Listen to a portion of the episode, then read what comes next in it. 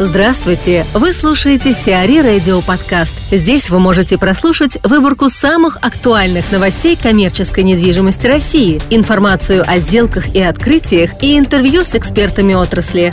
Чтобы прослушать полные выпуски программ, загрузите приложение Сиари Radio в Apple Store или на Google Play. Мосметрострой отдаст ВТБ девелоперские проекты.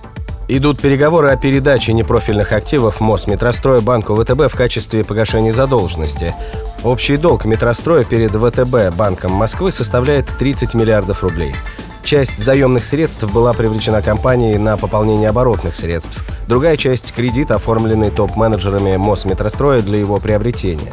Девелоперский проект компании содержит 8 участков в бывших промзонах в границах МКАД. Совокупная площадь земель составляет около 50 гектаров. При этом на все участки имеются оформленные градостроительные планы, в соответствии с которыми одобрено возведение около миллиона квадратных метров недвижимости. В качестве альтернативного варианта стороны рассматривают передачу ВТБ 49% акций Мосметростроя. Виктор Козин, вице-президент группы компании «Бикар», продолжает рассказывать о том, как совместить интересы заказчика и исполнителя и об издержках оптимизации. Начало слушайте в рубрике «За и против» от 6 июля. Еще в чем проблемы, в чем минусы? Э, минус в том, что многие собственники не понимают, что иногда для того, чтобы сэкономить, нужно э, немножко потратить. Когда собственнику говорят о том, что нужно, допустим, поставить энергосберегающие светильники, когда собственнику говорят, давайте мы уберем выключатель и поставим датчики движения, распространенная практика, позволяющая путем минимальных затрат соптимизировать на последующем на э, затрате на коммунальные ресурсы. Но некоторые собственники, к сожалению, понимая, что в перспективе, в, э, в долгосрочной перспективе они смогут экономить, они говорят, да, мы понимаем все прекрасно, но на сегодняшний день мы денег найти таких не можем. Когда предлагаются энергосервисные контракты, не верят в рынок, и энергосервисные контракты, к сожалению, также не заключаются. Парадокс, но это практика российского рынка. Угу. Еще в чем сложность? В оценке, последующей оценке результатов э, оптимизационных процессов.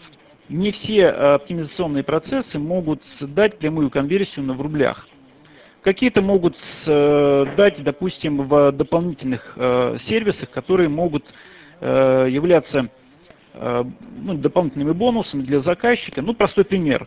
Соптимизировали рабочие карты персонала, выделили определенный временной промежуток, который высвободился у линейного персонала, и мы за счет такой оптимизации не сокращаем людей, а даем возможность людям выполнить дополнительную какую-то работу.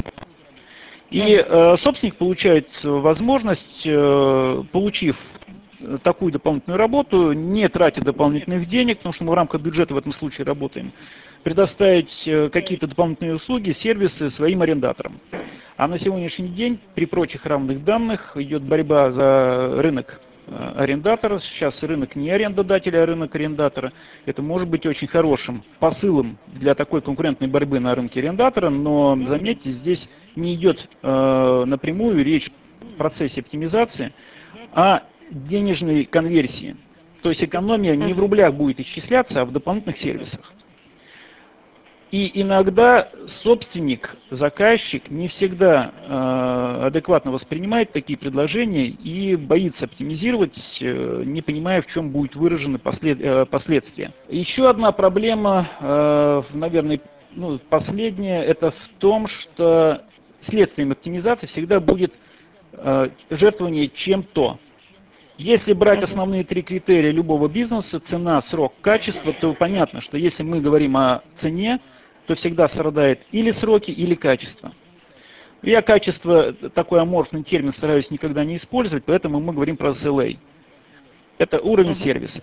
И понятно, что если мы говорим о том, что у нас изменились финансовые условия, и человек не может потратить деньги на а, машину, допустим, марки Mercedes с такой-то комплектацией, то понятно, что в любом случае можно удовлетворить интересы, э, взять транспортные средства в в аренду или купить транспортные средства, но это будет других технических параметров транспортные средства в связи с изменением э, финансовых условий покупки такого транспортного средства.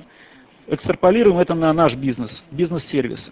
Если деньги изменяются, то изменяется и продукт, который за эти деньги э, потребитель получает.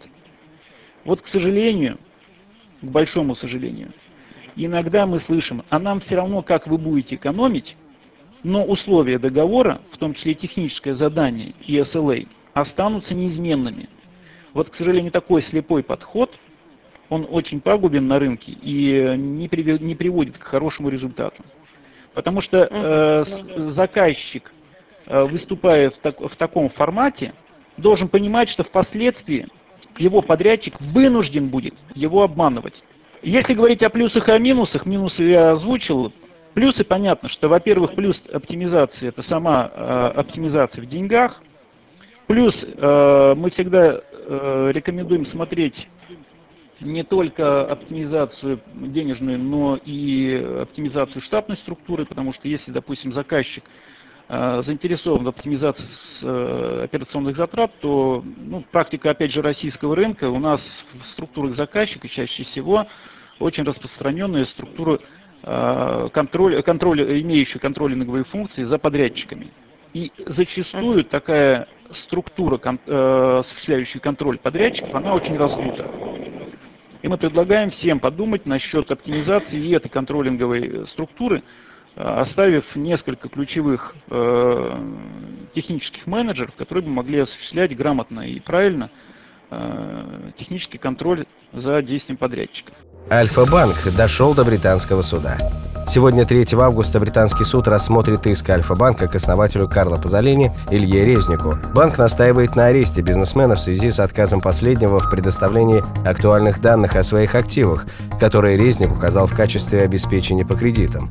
Представители Альфа-банка утверждают, что имущество бизнесмена не хватит на выплаты по всем долгам его компаний. Суммарный долг предприятий, связанных с Карло Пазолини перед Альфа-банком, составляет около 100 миллионов долларов.